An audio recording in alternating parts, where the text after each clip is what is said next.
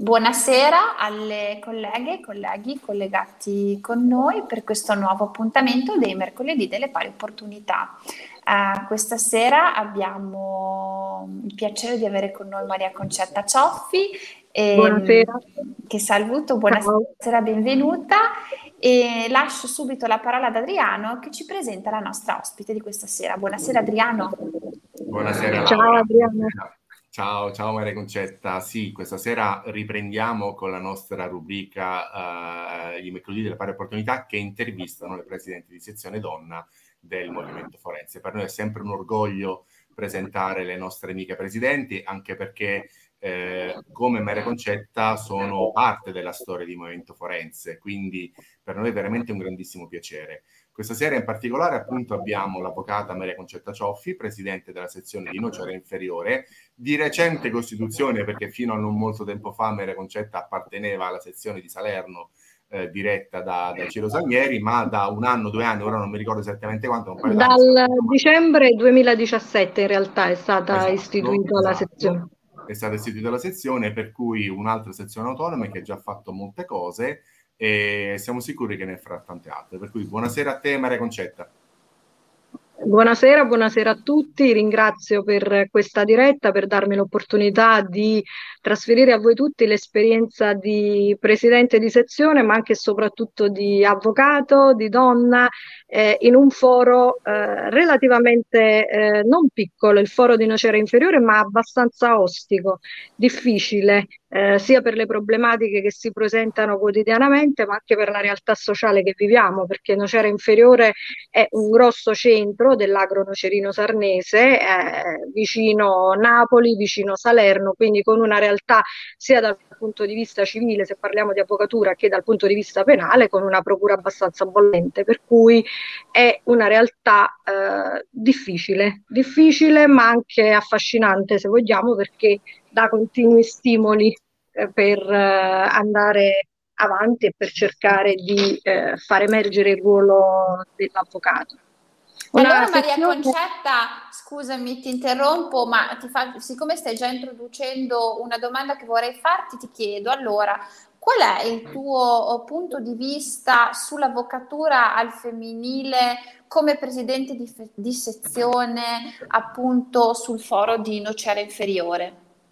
Allora, tu mi hai fatto la domanda come presidente di sezione sì. o come avvocato in generale? Come presidente di sezione per quanto riguarda il movimento forense, ma anche nella tua professione di avvocato. Allora, la, la, la, è difficile, è complicato. Eh, io sono, in realtà faccio questo, faccio questo lavoro, questa professione dal 1994. Anzi, in realtà nel, adesso il, il 17 luglio festeggio i 23 anni di iscrizione all'albo del Consiglio dell'Ordine, per cui fra poco arriviamo alle nozze d'argento. E sin dal primo istante che ho respirato l'aria del tribunale, quest'area del tribunale mi è entrata dentro, cioè io senza tribunale, senza aule di giustizia non riesco a stare. Eh, però ho sempre avvertito eh, sulla mia pelle la discriminazione, tra virgolette, se così la vogliamo definire, tra l'avvocato donna e l'avvocato uomo.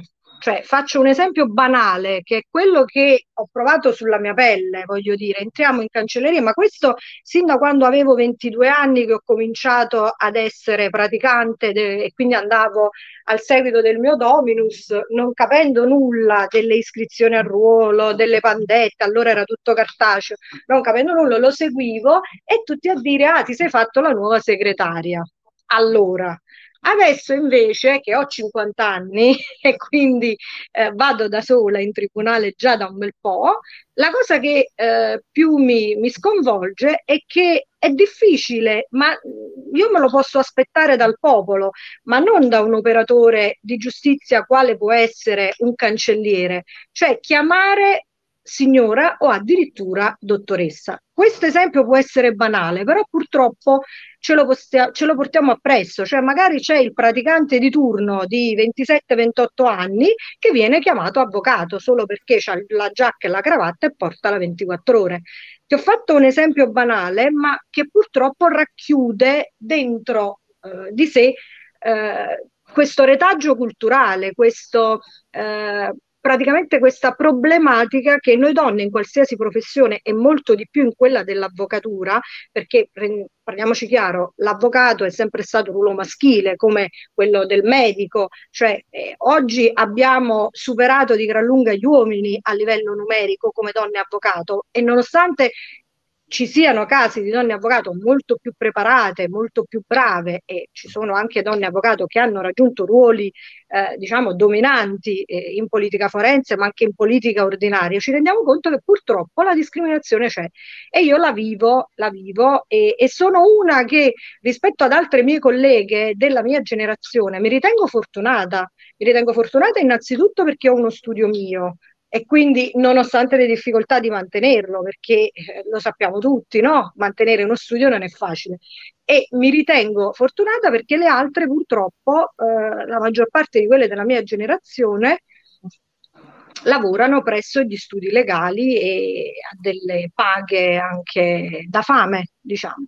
Io ho avuto il coraggio, magari perché avevo questa passione sin da piccola per, per l'avvocatura, ci ho avuto il coraggio e ho avuto anche appoggio della famiglia che mi ha sostenuto sempre. E sono passati 23 anni dall'iscrizione all'albo, 27 anni dalla laurea e sono ancora qua, quindi eh, c'è, eh, c'è del, mm, come dire, vuol dire che, che mi piace farlo nonostante eh, l'ambiente circostante, perché poi Nocera Inferiore non è Roma, non è Napoli, non è Milano, è una realtà anche piccola, eh, provinciale, tra virgolette, e quindi è complicato. È complicato e, e andiamo avanti dovendo lavorare il triplo rispetto agli uomini. Questa è, la, è l'amara verità, lo dobbiamo dire, però purtroppo è così. Proprio perché... Quindi la mia esperienza è, è questa. Guarda, sono, purtroppo sono è così. Assolutamente d'accordo, anzi tu ci hai già preannunciato un po' quali sono le caratteristiche del Foro di Nocera Inferiore, decisamente diverse rispetto a una realtà più ampia o complessa come possa essere appunto Roma-Milano. Allora ti chiedo quali sono proprio le caratteristiche in dettaglio e i punti di forza del tuo foro e anche ovviamente anche i punti di debolezza. Qualcosa ci ha già preannunciato, ma esplodiamo la questione.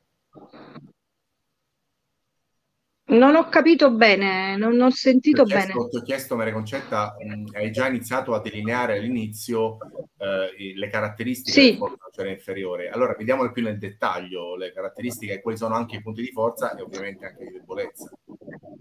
Sì, è allora il foro è un foro, eh, diciamo, eh, di provincia, ma notevolmente grande a livello numerico, cioè come eh, avvocati siamo tantissimi. Perché? Perché Nocera Inferiore ha accorpato le sezioni distaccate di Mercato San Severino e di Cava dei Tirreni, per cui il comprensorio è enorme perché va da Scafati, che è l'ultima provincia di Salerno, fino a Cava dei Tirreni, che è l'ultima provincia di Salerno in direzione sud. Quindi abbiamo un numero notevole di comuni come comprensorio, come competenza eh, per territorio. Abbiamo una Procura della Repubblica con, diciamo eh, abbastanza calda proprio per le motivazioni di cui ti dicevo prima, perché Nocera Inferiore è un, il centro dell'agro nocerino sarnese, una zona eh, particolarmente calda dal punto di vista della criminalità organizzata, ma soprattutto microcriminalità. Ci troviamo alle falde del Vesuvio, quindi un po' eh, come dire eh, al confine tra Napoli e Salerno. Siamo paradossalmente più vicini a Napoli che non a Salerno, quindi risentiamo moltissimo eh, delle influenze della provincia napoletana e questo eh, ha comportato eh, un aumento anche del contenzioso penale qui a Nocera Inferiore. Abbiamo un contenzioso civile notevole, magistrati preparati perché ultimamente eh, da circa due o tre anni abbiamo avuto un rinnovo delle cariche eh, dei magistrati, quindi ci sono dei magistrati molto giovani, preparati, quindi io parlo della sezione civile adesso perché non frequentando il penale, però mi dicono alcuni colleghi che sono arrivati anche dei GIP, dei PM molto giovani e quindi si è creato un rapporto diverso tra l'avvocato e i giovani, perché questi giovani magistrati riescono a rispettare di più il ruolo dell'avvocato. Poi tra l'altro volevo dire che Nocera Inferiore è stato uno dei primi fori d'Italia ad utilizzare il telematico. Siamo stati i primi eh, in Italia, credo, ad avere anche l'iscrizione al ruolo col codice a barre, se vi ricordate, una decina d'anni fa, e siamo stati i primi ad utilizzare il processo telematico. Adesso è tutto telematico, il civile, il penale, e eh, si lavora abbastanza bene da questo punto di vista, cioè se io devo dire che ho delle ehm, che ehm, problemi, tra virgolette, non ne ho, perché si lavora bene da questo punto di vista, cioè c'è una preparazione eh, da parte dei cancellieri ottima da questo punto di vista. Forse l'unica pecca del, eh, de, de, di Nocera Inferiore sono i giudici di pace, come penso un po' in tutta Italia, voglio dire, perché ultimamente mi sto costituendo per l'Agenzia delle Entrate e sto avendo delle grosse difficoltà, perché poi la maggior parte del contenzioso dell'Agenzia delle Entrate è dai giudici di pace perché si tratta di opposizione ex articolo 615, quindi ci troviamo al confronto con una magistratura onoraria, eh, purtroppo a Nocera eh, molto datata perché ci sono magistrati che eh, hanno, stanno lavorando da dieci anni con rinnovi continui e anziani, quindi eh, si sono in qualche modo radicati sul territorio ed è anche difficile ehm, colloquiare, dialogare, insomma, e forse l'unica pecca è proprio il giudice di pace a Nocera Inferiore, contenzioso notevole, però voglio dire con il Covid eh, abbiamo avuto delle problematiche poi eh, egregiamente risolte, egregiamente risolte con i vari protocolli, perché abbiamo un presidente del tribunale, il dottor Bustella, che è molto vicino all'avvocatura, devo dire la verità, e anche un consiglio dell'ordine eh, fatto eh, di giovani, perché sono quasi tutti miei coetanei e quindi eh, con, que- con, le istituzioni c'è un buon rapporto, ecco, sia col presidente del tribunale da un lato che col presidente del consiglio dell'ordine degli avvocati che è insomma un mio coetaneo, abbiamo un ottimo rapporto, quindi ci sono sinergie tra istituzioni e avvocatura. Questo, Questo, è molto importante eh, sicuramente per tutti i territori, ma già tu appunto ci hai detto che insomma essendo un po' una terra di, eh, di confine quasi tra uh, due realtà importanti, quindi Salerno e Napoli, uh, sicuramente il territorio è, è, difficile. Mi chiedo e ti chiedo eh, come eh, l'avvocatura, perché per come tu l'hai vista e per i problemi che mh, si sono avuti nel tessuto sociale ed economico, come l'avvocatura ha vissuto il periodo del Covid? Perché già appunto tu ci dici è tutto telematico anche da voi, non, anzi voi siete stati precursori, però eh, sicuramente al netto del telematico e dei protocolli eh, probabilmente ci sono stati sia dei problemi di ordine pratico che poi anche del tessuto economico, suppongo ma soprattutto settore, dal punto di vista economico. L'avvocatura già prima del Covid eh, stava attraversando un momento difficile col Covid ha avuto, eh, come io dico, la mazzata, la mazzata finale. E, e, qui in particolare, che siamo nel profondo sud, eh, la situazione è diventata ancora più difficile rispetto al resto d'Italia. Ci sono molti, molti miei colleghi che purtroppo sono stati costretti a cancellarsi, tra cui una mia cara amica, eh, perché non hanno più eh, la forza economica di eh, pagare la cassa, di pagare le tasse e di mantenersi eh, da sole negli studi e quindi hanno preferito un altro lavoro, magari cancellandosi dal, dall'albo. Sono... Scusa Maria Concetta, ti interrompo, ma su questo più colleghe donne, quindi tu mi dici come dato di cancellazione nel vostro foro? Sì, molte più donne. Quindi anche il, dato, anche, il dato, anche il, dato, relativamente dato al, al, gap economico, sì. eh, anche tu me lo Sono confermi.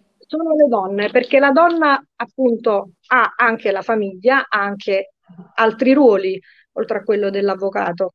Cioè una donna si deve dividere tra casa, famiglia, studio, tribunale, eccetera, eccetera. Quindi di fronte alla scelta, quella finale, la donna è costretta a scegliere e nella maggior parte dei casi sceglie la famiglia, il figlio o, o altro. Cioè, eh, mentre l'uomo ha maggiori probabilità, maggiori possibilità rispetto uh, alla donna. Purtroppo è così. Eh, statisticamente sono più le donne che si sono cancellate dall'albo. Di uomini non conosco nessuno, onestamente, di donne sì. Almeno qui a Nocera Inferiore e anche in qualche altro foro vicino, Torre Annunziata, Salerno, insomma, persone che conosco io personalmente, ecco, amiche, colleghe, che non, che, che non sono riuscite eh, col Covid ad andare avanti. Perché allora. eh, voglio dire, i rinvii sono quelli che sono. I rinvii del tribunale soprattutto sono lontanissimi, già erano lontani prima, adesso ancora di più. Eh, abbiamo avuto la trattazione scritta, pochissime udienze da remoto, pochissime, non ne abbiamo proprio fatte. Io ne ho fatta una sola in un anno e mezzo. Trattazioni scritte a IOSA, e con le trattazioni scritte ovviamente eh, i magistrati ne hanno approfittato, parliamoci chiaro, perché giustamente eh, addirittura a me è capitato di fare una trattazione scritta e di vedere il eh, giorno dopo il provvedimento, di vedermi notificato il provvedimento di rinvio al 2022 per esigenze di ruolo. Quindi nello Stato la causa è stata rinviata. Cioè questo onestamente mi sono posta il problema, cioè mi, mi sono fatta questa domanda, cioè con la trattazione scritta esigenze di ruolo? Questa è un'emergenza, emergenza Covid, non dovrebbe essere la regola, no? E tu mi giustifichi il provvedimento per esigenze di ruolo, con 20 cause in trattazione scritta, quindi senza eh, la comunicazione con l'avvocato, senza il contatto, senza niente, tu stai in ufficio, ti leggi le carte che ti sono arrivate a mezzo PEC, ti leggi i documenti che ti ho inviato e mi rinvii per esigenze di ruolo. Allucinante. E non, cioè, voglio dire, come è capitato a me, è capitato a, una serie di, di colleghi. Quindi diciamo che il Covid ha rallentato tantissimo i tempi della giustizia che già erano quelli che erano, l'emergenza Covid, i vari protocolli, la trattazione scritta, e, e, il non andare in tribunale, il non avere la possibilità di entrare nel luogo quotidiano di lavoro, quantomeno di essere eh, diciamo quasi eh, visti dalla guardia, no? Quando si entra dici ma lei chi è? Che cosa fa? Cosa vuole? Mi caccia il tesserino. Cioè è stato duro, è stato duro e adesso forse ci stiamo avviando, mi auguro ad una sorta di normalità perché dal 12 luglio eh, a Nocera dovrebbero cessare questi, questi divieti, insomma, sostanzialmente si dovrebbe ritornare in maniera graduale all'udienza in presenza, e, e quindi sto parlando del tribunale eh, perché i giudici di pace hanno sempre lavorato in presenza eh, con un certo numero di cause a ruolo, eh, scaglionando ovviamente le udienze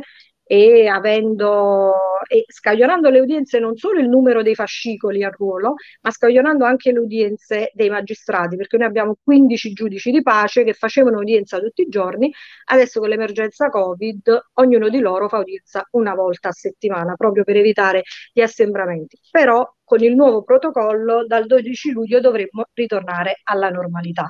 Però una normalità fatta sempre di un determinato numero di fascicoli a udienza, che il fatto non è negativo, voglio dire, perché in questo modo si riesce a uh, lavorare mh, come uh, persone umane, non come animali nelle aule di giustizia. Guarda, mh, prendo spunto da quello che hai detto poco fa con riguardo ai tribunali vuoti. Mi è capitato proprio questa mattina di vedere su un su un gruppo in un noto social una fotografia del Tribunale di Roma, dell'ufficio iscrizione a ruolo, deserto. Eh, l'ho vista anch'io. L'ho vista anch'io. Esatto, chi ha frequentato uh, l'ufficio iscrizione a ruolo, quel corridoio che porta alla fine all'iscrizione a ruolo del Tribunale di Roma, ingresso di Lepanto, si ricorda benissimo che per immaginare di poter iscrivere a ruolo un fascicolo, va bene, questo prima del telematico, ma neanche tanto, insomma, fino a 4-5 anni fa, dovevi o rivolgerti all'agenzia o fare nottata, eh, o fare nottata prendendo i numerini con le preliste eh, su un foglio di carta appiccicati fuori. Ne so qualcosa, ne so qualcosa. Esatto, no? Vedere quella foto questa mattina, tra l'altro una normale mattina di luglio, insomma, non è certamente sì, siamo diciamo in quasi in periodo preferiale, ma insomma fondamentalmente gli anni passati a luglio si lavorava ed era ancora pieno, vedere quell'immagine devo dire, mi ha fatto male. D'altra parte non è diversa da quello che vediamo tutti i giorni, insomma. Già, per esempio, ieri al penale era diversa la situazione, molto più frequentata, però ecco, speriamo, come hai detto bene te, che eh, questa motivazione che è stata addotta, la motivazione emergenziale che è stata addotta dagli uffici giudiziari per Io mi auguro che sia così. ridurre il ruolo non sia, ecco, un un, uh, dire, un, modo per impedire all'avvocato di esercitare la propria funzione, insomma, perché la trattazione scritta siamo tutti Bravo. d'accordo che non è un'udienza e non c'è santo che tenga. Assolutamente no. Assolutamente in certe no. situazioni, certi tipi di udienza, precisazione di conclusioni, va bene, se non ci sono particolari istanze istruttorie, ma deve essere l'eccezione, non deve essere la regola. Mi sembra insomma che invece Bravo. la regola sia e, e, e, io sto cercando di, di, di, portare avanti questo discorso anche come presidente di sezione, ma penso che MF sia orientata in tal senso, cioè l'udienza da remoto, l'udienza in trattazione scritta deve essere l'eccezione, cioè l- lo strumento che abbiamo eh, dovuto utilizzare a causa dell'emergenza epidemiologica, però la regola è che l'avvocato la mattina si alza e va in tribunale. Esatto. Cioè, come... questa è la regola come Questa è la figli, regola. Come i nostri figli la mattina Beh. si devono alzare e andare a scuola e non fare la, la, didattica a distanza, che per carità è stata fondamentale. E non, e non fare, bravo, e non fare la DAD, perché la DAD è stata deleteria, è stata una, eh, io la chiamo sempre la, l'abbattimento delle emozioni. Il virtuale ci ha distrutti quest'anno. Cioè mio figlio era costantemente collegato dalle 8 alle 13.30 a un PC e non ti nascondo che spesso e volentieri lo vedevo che chattava con gli amici cioè, voglio dire, eh, la DAD a che cosa è servita? È servita a fare cosa? A nulla, secondo me. Cioè, a, a, a tappare i buchi di un anno e mezzo, a tappare, perché poi, se ben vi ricordate, l'anno scorso all'inizio proprio il primo lockdown, i ragazzi non hanno fatto la DAD, hanno fatto per sei mesi video lezioni, cioè da marzo a giugno erano delle video lezioni che gli insegnanti si preparavano, caricavano sulla, sulla piattaforma eh, di Teams e il ragazzo poi alle 2, alle 3 di pomeriggio eh, si collegava e aveva la video lezione. È soltanto da ottobre che abbiamo fatto orario regolare scolastico cioè, questi ragazzi hanno perso due anni di, di, di, scuola, due anni di didattica, cioè due anni di rapporti umani, due anni di, di tutto, di tutto. E ovviamente noi avvocati che siamo eh, abituati al rapporto umano, alla relazione sociale, a prendere il caffè, insomma, nel bar del tribunale, faccio l'esempio cretino, ma ci hanno tolto anche questo. E io mi auguro che veramente non diventi la regola la trattazione scritta, mi, me lo auguro, cioè mi auguro che lo smart working termini al più presto per i cancellieri, perché devono lavorare i cancellieri, come lavoriamo noi. E noi non abbiamo uno stipendio come loro. Sante, sante verità. Allora, passiamo ah. all'ultima domanda, Maria Concetta. Tu prima ci hai raccontato insomma, delle difficoltà del forum, delle difficoltà in generale delle donne nell'esercizio della funzione appunto dell'avvocatura. Però tu sei un'eccezione in questo senso, perché tu riesci a essere eh. contemporaneamente una professionista validissima iscritta da 23 anni, una donna, una mamma e anche una docente presso l'Istituto Penitenziario di Velletri. Quindi come riesci a sì. conciliare tutti questi ruoli e soprattutto raccontaci questa esperienza del carcere di Velletri che è molto interessante. Allora, li riesco a conciliare con l'esaurimento nervoso poi alla fine, mi viene quello e, e lo concilio, scherzo. Cioè, li riesco a conciliare perché ho la passione, quindi lo faccio perché mi piace. Mi piace fare l'avvocato, mi piace fare la mamma e mi piace fare l'insegnante. Questa ultima esperienza all'istituto penitenziario, alla casa circondariale di Velletri, è stata un'esperienza bellissima. Non eh, vi nascondo che quando ho avuto la convocazione eh, dal carcere, onestamente ho avuto un po' paura perché eh, ho avuto paura, ma sempre per i pregiudizi eh, che forse abbiamo nei confronti dei detenuti, cioè nei confronti di chi ha sbagliato, nei confronti di chi ha commesso dei reati, parliamoci chiaro. Cioè chi sta dall'altra parte della barricata li giudica. Abbiamo tutti quanti noi eh, sempre espresso un giudizio prima che giuridico, un giudizio morale sui detenuti. No, vabbè, sono criminali, vabbè, devono pagare, vabbè, così. Cioè, È questa la regola generale. Poi da avvocati è un po' diverso il discorso perché chiaramente facciamo gli avvocati. Però ero terrorizzata all'idea di entrare nel braccio perché io in carcere c'ero stata soltanto col mio dominus in qualche occasione a fare i colloqui con i detenuti, ma non entravo nel carcere perché la parte riservata ai colloqui è fuori, cioè si entra, c'è cioè la, la guardiola, si danno e, e si entra in una... Invece adesso sono entrata proprio nei bracci e dovevo attraversare sette cancelli eh, prima di poter entrare in questo lungo corridoio fatto di tante celle a destra e a sinistra e, ed era il braccio D. Io ero stata assegnata al braccio D e c'erano queste quattro aule eh, adibite ad aule di terzo e quarto professionale alberghiero e poi dall'altra parte c'era l'istituto agrario e le scuole medie. Io avevo una classe di sei ragazzi, li chiamo i miei ragazzi perché mi hanno dato tanto in questi nove mesi di insegnamento, mi hanno scritto delle lettere bellissime e ancora eh, ieri ho ricevuto una mail da, da un ragazzo e eh, mi hanno, mh, mm, cioè, mi hanno arricchita e eh, quello che ho notato in carcere è che c'è maggiore educazione, maggior rispetto per la donna e per, in genere per le persone piuttosto che all'esterno. Cioè io quando entravo e mi sedevo in cattedra e facevo la lezione, io ero considerata, cioè rispettata, una, un, un'educazione che non ho riscontrato invece magari tra i ragazzi delle scuole superiori, perché ho insegnato anche alle scuole superiori, ma non ho riscontrato la stessa educazione e lo stesso rispetto. Sono, e quindi ho maturato un concetto diverso sul detenuto, cioè il detenuto è una persona che ha sbagliato,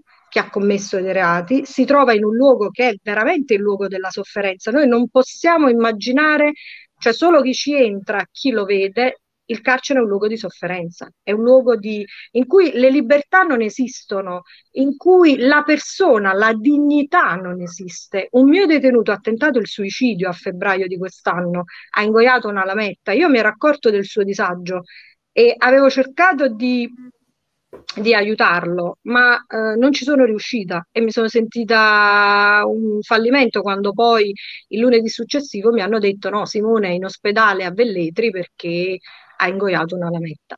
Fortunatamente Simone poi è eh, uscito dall'ospedale, ha cercato di, eh, di, di, di, essere recuperato, è tornato a scuola, ha recuperato le ore perse ed è stato promosso in quinta. Quindi voglio dire, forse un pochino di, di aiuto gliel'ho dato anch'io nel mio piccolo insieme agli altri colleghi che abbiamo fatto veramente tanto. Abbiamo portato addirittura i, eh, il wifi all'interno del carcere perché non avevano nemmeno quello. Cioè noi abbiamo, cioè abbiamo dovuto combattere per portare le dispense. Abbiamo fatto due settimane di DAD, il periodo in cui il Lazio è stato dichiarato regione rossa, perché eh, quando eh, all'inizio la Lazio è sempre stato giallo, la Campania rossa, il Lazio giallo, io andavo per motivi di lavoro e quindi non avevo nessun tipo di problema. Poi il Lazio eh, all'inizio di marzo, credo, marzo, sì. 10 esatto. marzo, sì, eh, due settimane di zona rossa e quindi siamo stati costretti a fare anche col carcere la didattica a distanza, ma con delle difficoltà che non ti dico enormi, enormi, dovevamo inviare sulla mail del carcere le nostre dispense. Eh, abbiamo, impiega- abbiamo, impiegato una settimana per cercare di eh, convincere la direttrice del carcere a fare la didattica a distanza. Cioè una cosa allucinante. Ed è una realtà, poi con il Covid loro non hanno rapporti con l'esterno, non hanno avuto contatti con eh, colloqui con i parenti, hanno, hanno, perso tutto, hanno perso dignità, hanno perso la dignità, hanno perso tutto, tutto. E, però eh, io non mi sono trovata di fronte a dei criminali, onestamente, quelli che eh, mi ha, cioè uno immagina, nell'immaginario, no, il carcere, ok.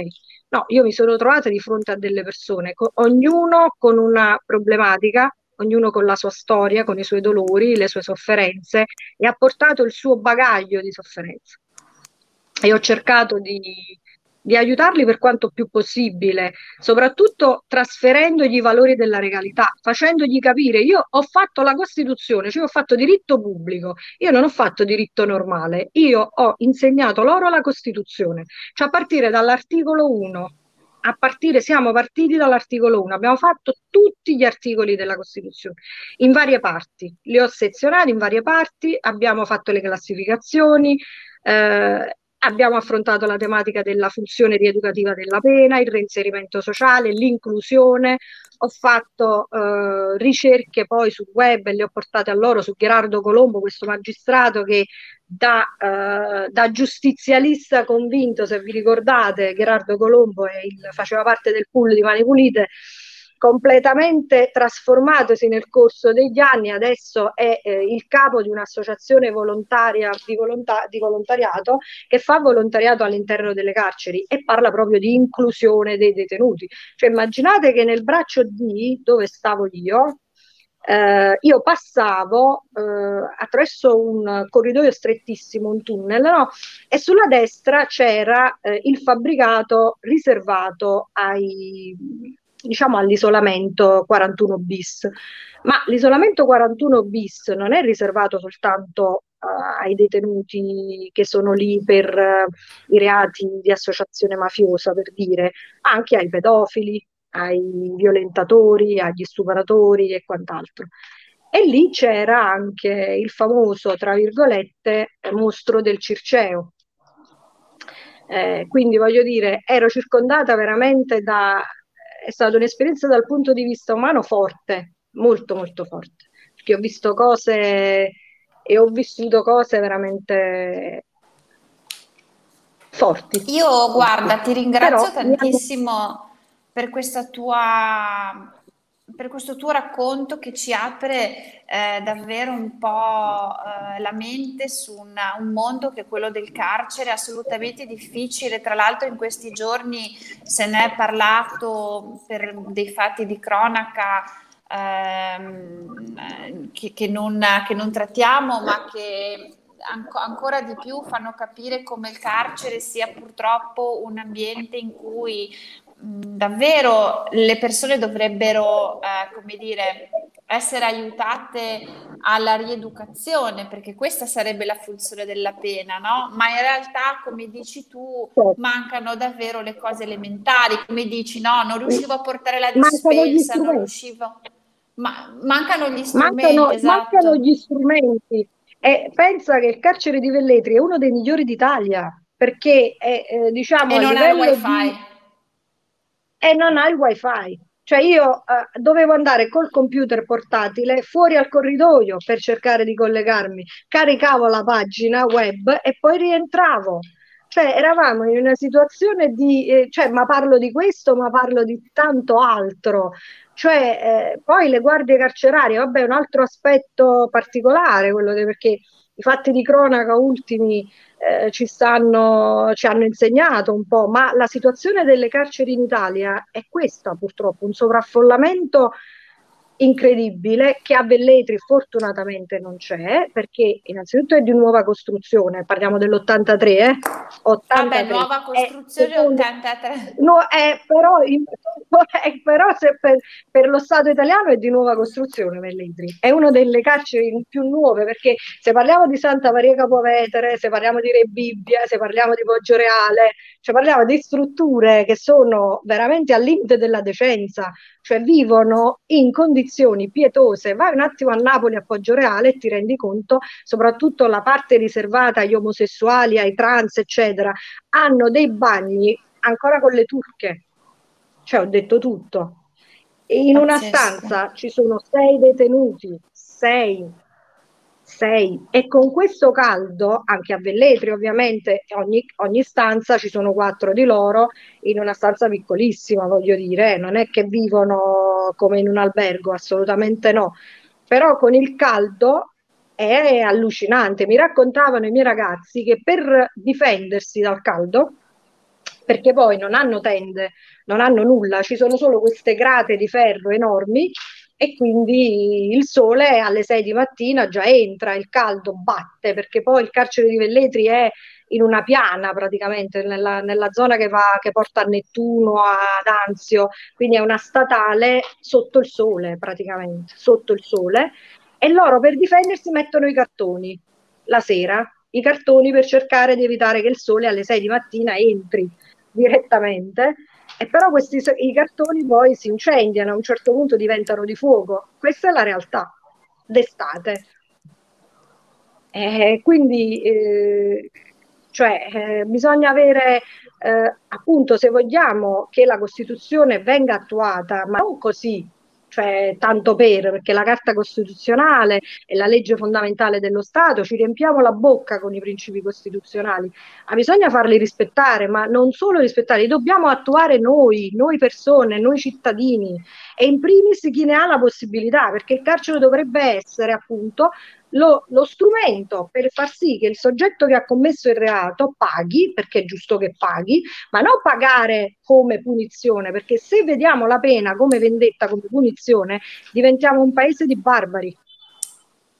Noi siamo un paese civile. Sono d'accordo, sono d'accordo. E... e i detenuti vanno recuperati, vanno recuperati perché alcuni di loro sono veramente ragazzi validi, validi, validi, con un'intelligenza veramente notevole e purtroppo hanno sbagliato, perché poi quelli che avevo io erano giovani, cioè parliamo di 24 anni, 25 anni che sono stati trovati in discoteca, magari hanno fatto la rapina a mano armata, magari hanno messo l'ecstasy eh, nel cocktail, cioè parliamo di reati di questo tipo, almeno quelli che stavano nella mia classe, ma questi qui possono essere recuperati perché hanno 26 anni, 27 anni, si fanno i due anni, i tre anni, ma l'inserimento il reinserimento sociale per questi ragazzi è possibile e l'istruzione è uno degli strumenti, cioè l'istruzione, quindi la cultura, il raggiungimento di una maturità può portare al reinserimento e quindi anche a lavorare poi quando si esce, perché un'altra problematica dei detenuti non è soltanto il carcere, attenzione, non è soltanto i tre anni di pena, di esecuzione, eccetera, ma è quando escono dal carcere. Quello là è, è, il dramma, è il dramma, perché non hanno e quindi ricascano poi. Sì. Io non so come ringraziare sì? queste tue, come dire, di queste tue riflessioni. Del... Non ti sento bene. Mi senti, Maria Concetta? Mi senti? Adesso sì. Ok. Sì. Io veramente non so come ringraziarti delle riflessioni che hai sollecitato in tutti noi. Nel frattempo che parlavi leggevo eh, nei nostri vari gruppi i commenti che ricevevi in particolare da, da Bruno Agresti che ha apprezzato molto ehm, come dire, le parole che hai speso sul carcere e che non tanto frequentemente vengono spese perché, eh, perché è un mondo che o lo frequenti professionalmente in modo come dire attivo o altrimenti non lo puoi conoscere, non c'è niente da fare. Eh, Ma io infatti riesce... adesso mi batterò per fare qualcosa per il carcere, mi batterò da settembre in poi, mi batterò, farò eh, sicuramente prenderò contatti con Gerardo Colombo, con l'associazione e farò qualcosa perché eh, quello che ho visto è stato vergognoso. Cioè noi un paese di diritto, un paese di diritto non si può consentire queste cose qua. Allora, no, noi li dobbiamo rieducare, li dobbiamo reinserire ti inserisco in modo del tutto arbitrario nel Dipartimento dei diritti umani perché tra l'altro abbiamo preparato un comunicato per i fatti di Santa Maria Pavetere e avevamo già come dire immaginato di, di trattare l'argomento carcere. Quindi eh, con, o contro la tua volontà ti inserisco il diritto nel Dipartimento dei diritti umani. Sto scherzando insomma, però per noi sarà sicuramente, sarà sicuramente un piacere. Intanto ti ringrazio davvero di cuore per, per questa intervista e che ci ha veramente sorpreso non perché non ci conoscessimo non ci conoscessimo conosciamo bene e io eh, da, anni, da, anni. Perfett- da tanti anni, insomma, sappiamo benissimo qual è il tuo valore, però ecco, anche il grande pubblico ha avuto modo di, di poterti apprezzare, di poterti conoscere soprattutto e di, di poter apprezzare ecco, la tua grande professionalità, ma soprattutto umanità, che poi è il dato che ci contraddistingue rispetto diciamo ad altri soggetti insomma. La nostra umanità eh, è quella che deve uscire fuori e che ci deve connotare sempre e comunque. Quindi io ringrazio l'avvocato Maria Concetta Cioffi avvocato come vuole essere chiamata lei rispettiamo ma guarda Maria Concetta va bene va assolutamente. Conci, mi chiami anche Conci per gli amici assolutamente sì. E mh, do la parola a Laura per i saluti finali Grazie Adriano, grazie Maria Concetta, davvero appunto io um, ho ascoltato le tue parole e, e, che condivido pienamente perché appunto noi abbiamo soprattutto l'avvocatura ha la funzione di essere garantista dei diritti, quindi insomma diventa un ruolo fondamentale e un tema eh, su cui sono sicura eh, torneremo.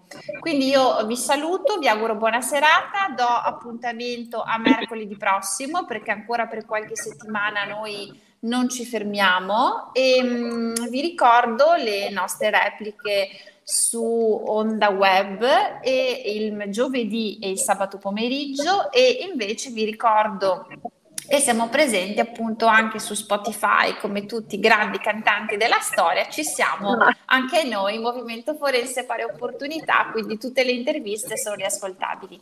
Grazie Adriano grazie e grazie soprattutto a Maria Concetta, grazie davvero. No, grazie serata. a voi, grazie a voi, buona serata. Grazie, Ciao. grazie Maria Concetta, a tutti buonasera. Ciao.